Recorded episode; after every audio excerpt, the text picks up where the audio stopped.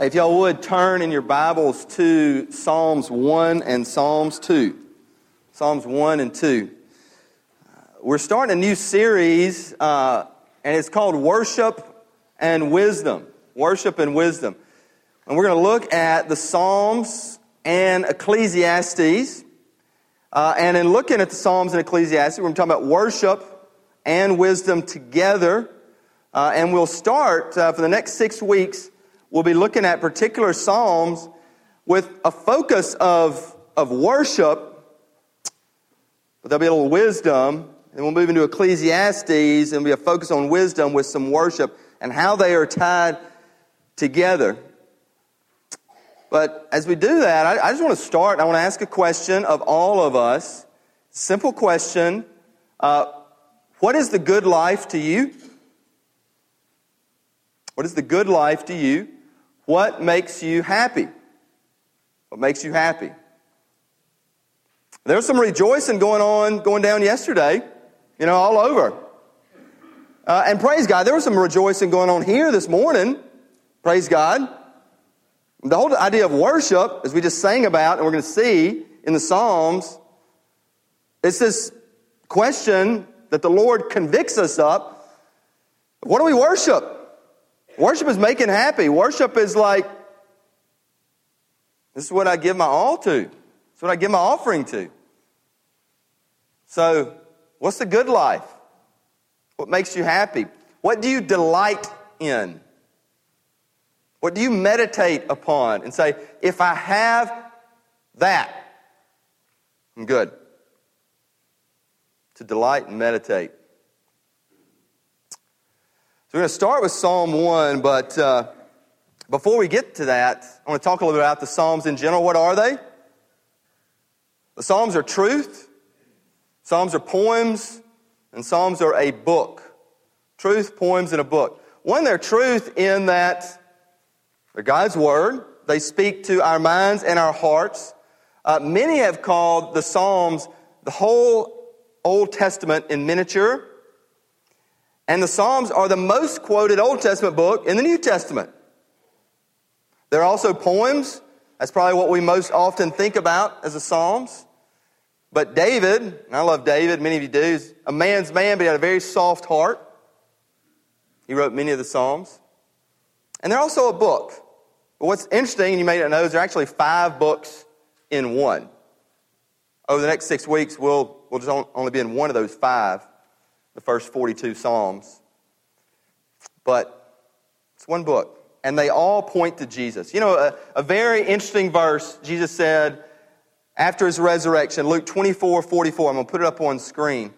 Look what Jesus says. Look at what he adds. He says, He said to them, to his disciples, These are my words that I spoke to you while I was still with you, that everything written about me in the law of Moses and the prophets and the Psalms must be fulfilled.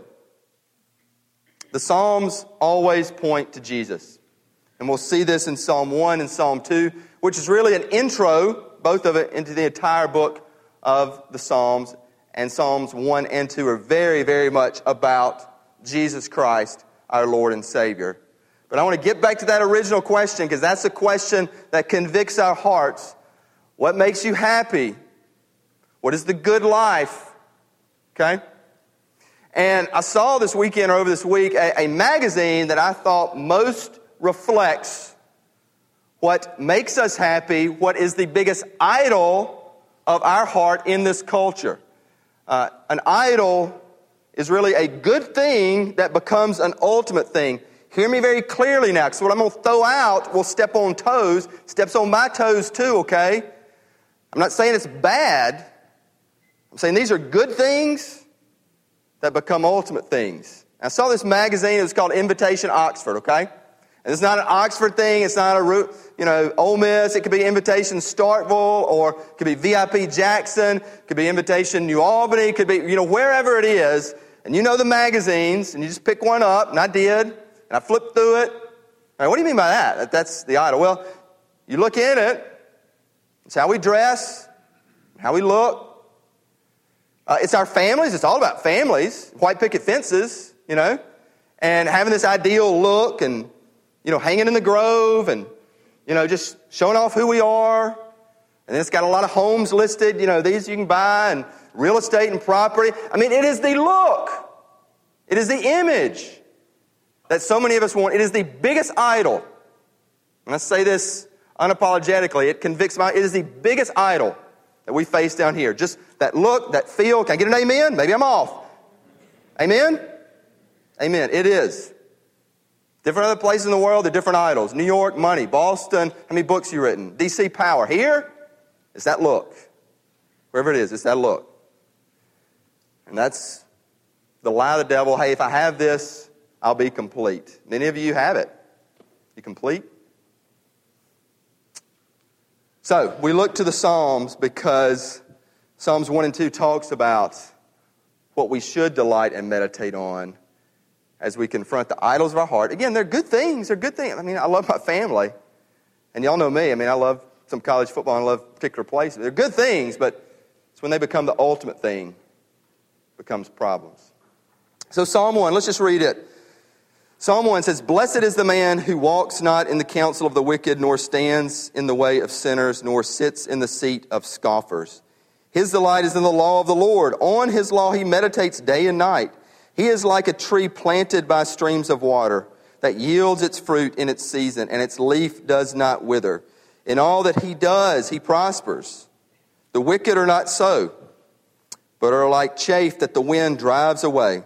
Therefore, the wicked will not stand in the judgment, nor sinners in the congregation of the righteous. For the Lord knows the way of the righteous, but the way of the wicked will perish. Stop right there. Psalm 1 is a contrast between the righteous person and the wicked person.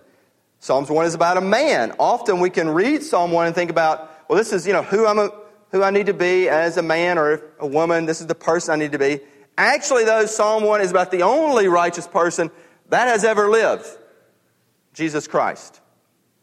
So Psalm 1 is a picture of Jesus. And see, the only way we can be right I don't know, I don't know how you know Christianity is by getting his righteousness, by what he did for us.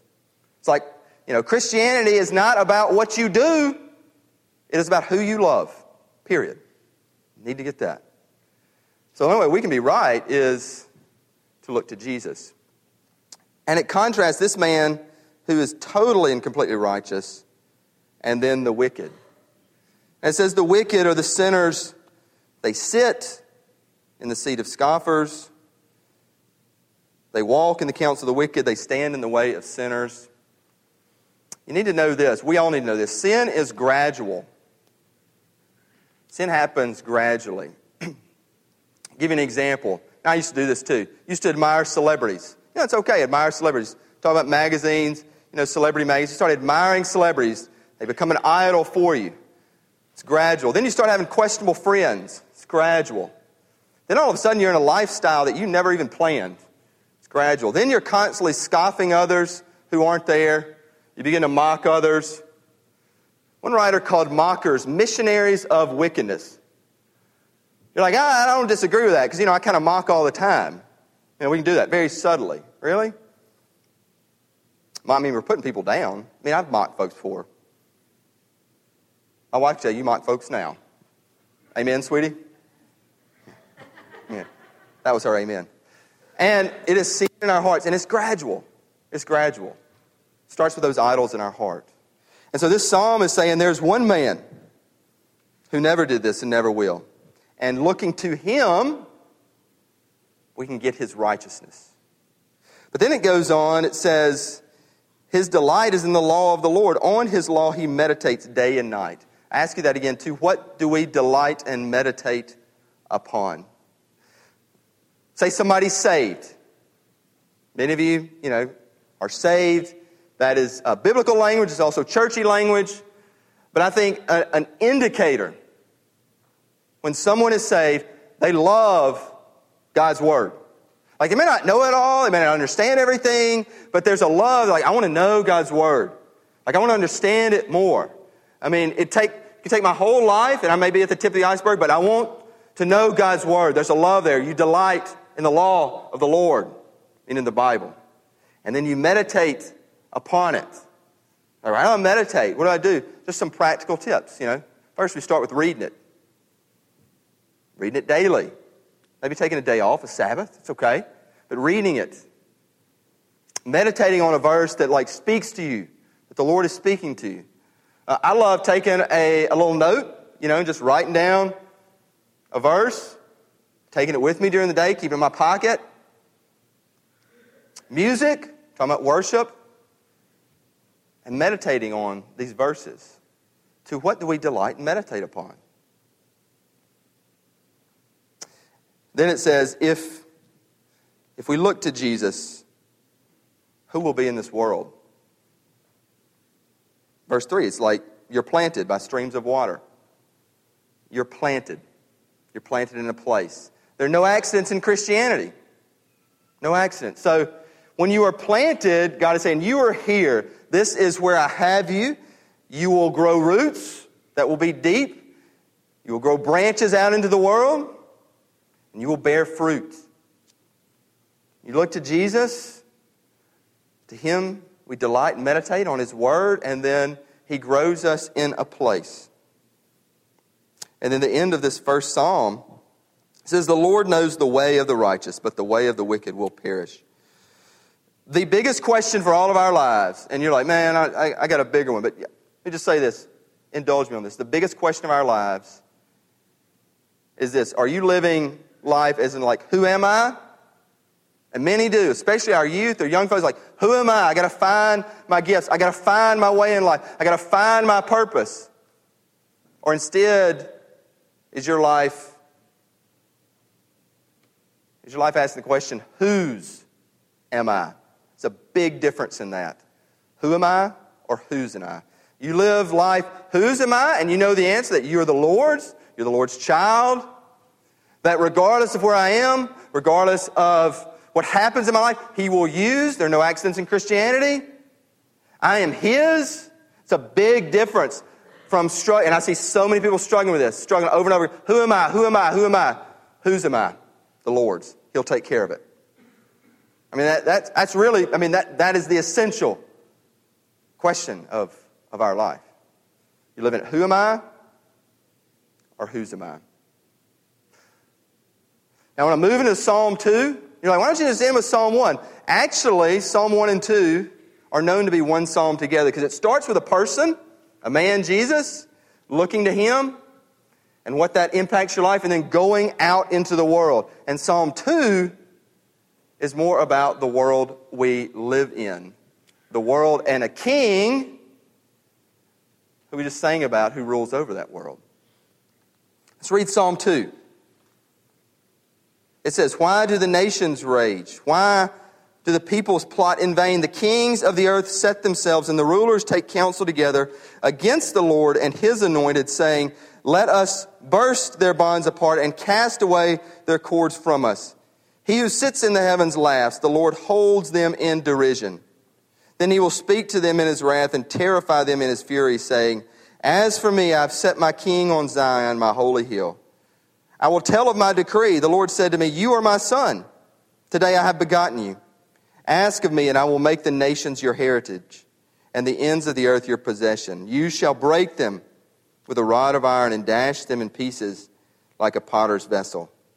Now, therefore, O kings, be wise, be warned, O rulers of the earth. Serve the Lord with fear and rejoice with trembling. Kiss the Son, lest he be angry and you perish in the way, for his wrath is quickly kindled. Blessed are all who take refuge in him. Now, you know, you read the Psalms, and I know some of y'all may like poems. I mean, they are poems.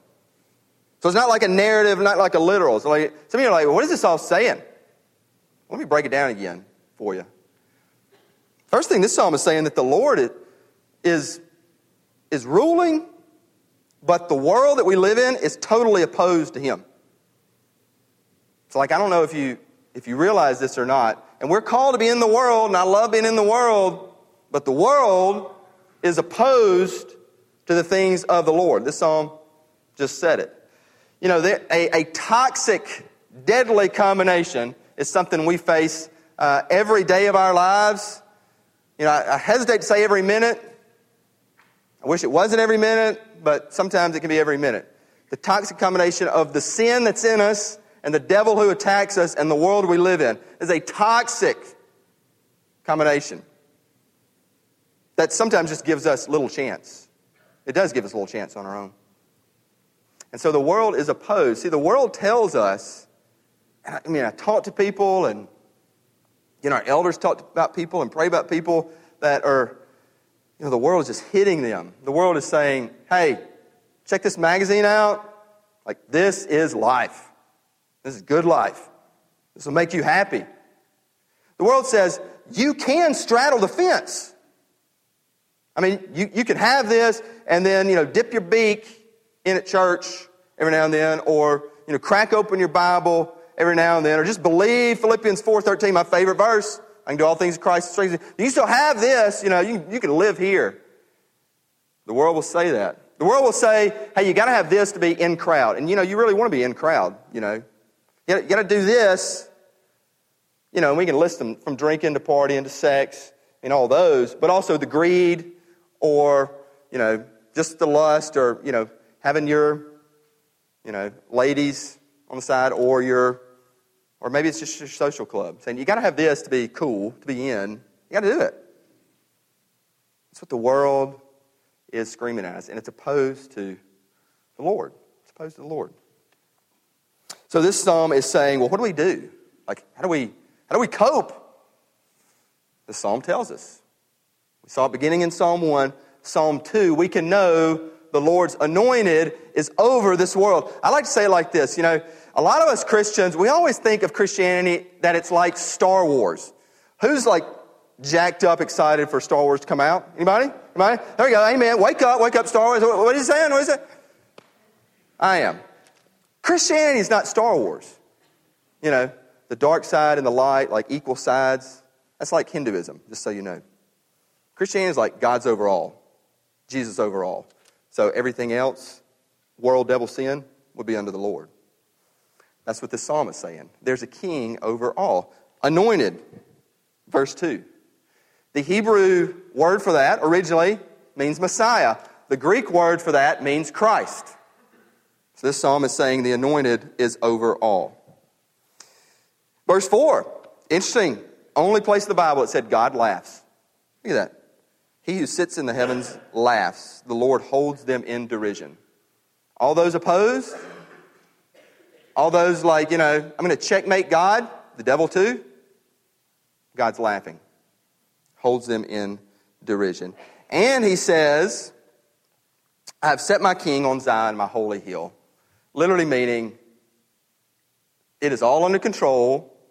It is actually all good, even though we can't see it without our own eyes and the way we look at things. I mean, there's cancer, there's, you know, uh, refugees flooding a continent, uh, there's disease, there, there's all this stuff in the world, and you look in God's Word, and Christianity's like, I got it. I got it. Now, some of you are like, well, how's it? Tell me how he's got it, because, you know, I, look at the world, I look at my life, and I, I don't like see often the hand of the Lord. Just a couple examples, okay? Uh, do you know 70% of all Christians live outside North America and Europe? 70% of all Christians on the planet outside North America and Europe. 50% of all missionaries outside North America, Europe.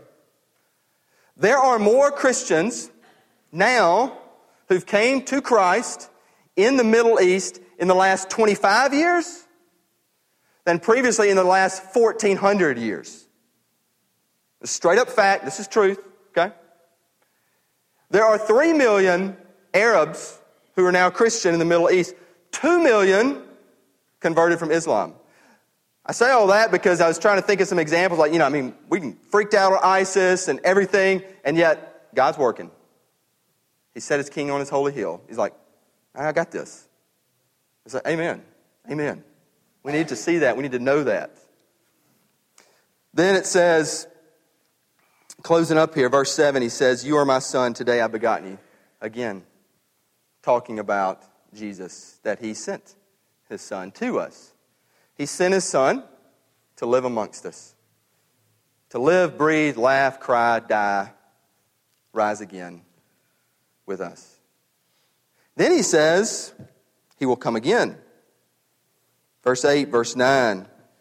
I will make the nations your heritage, the ends of the earth your possession. You will break them with a rod of iron, dash them in pieces like a potter's vessel.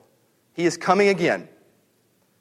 A lot of stuff that we've seen over the last year, you're like, man, where is the world going? That's a great question. Where is the world going? I'll tell you what, it's going countercultural towards Christianity. It's opposed, and it's being more and more explicit.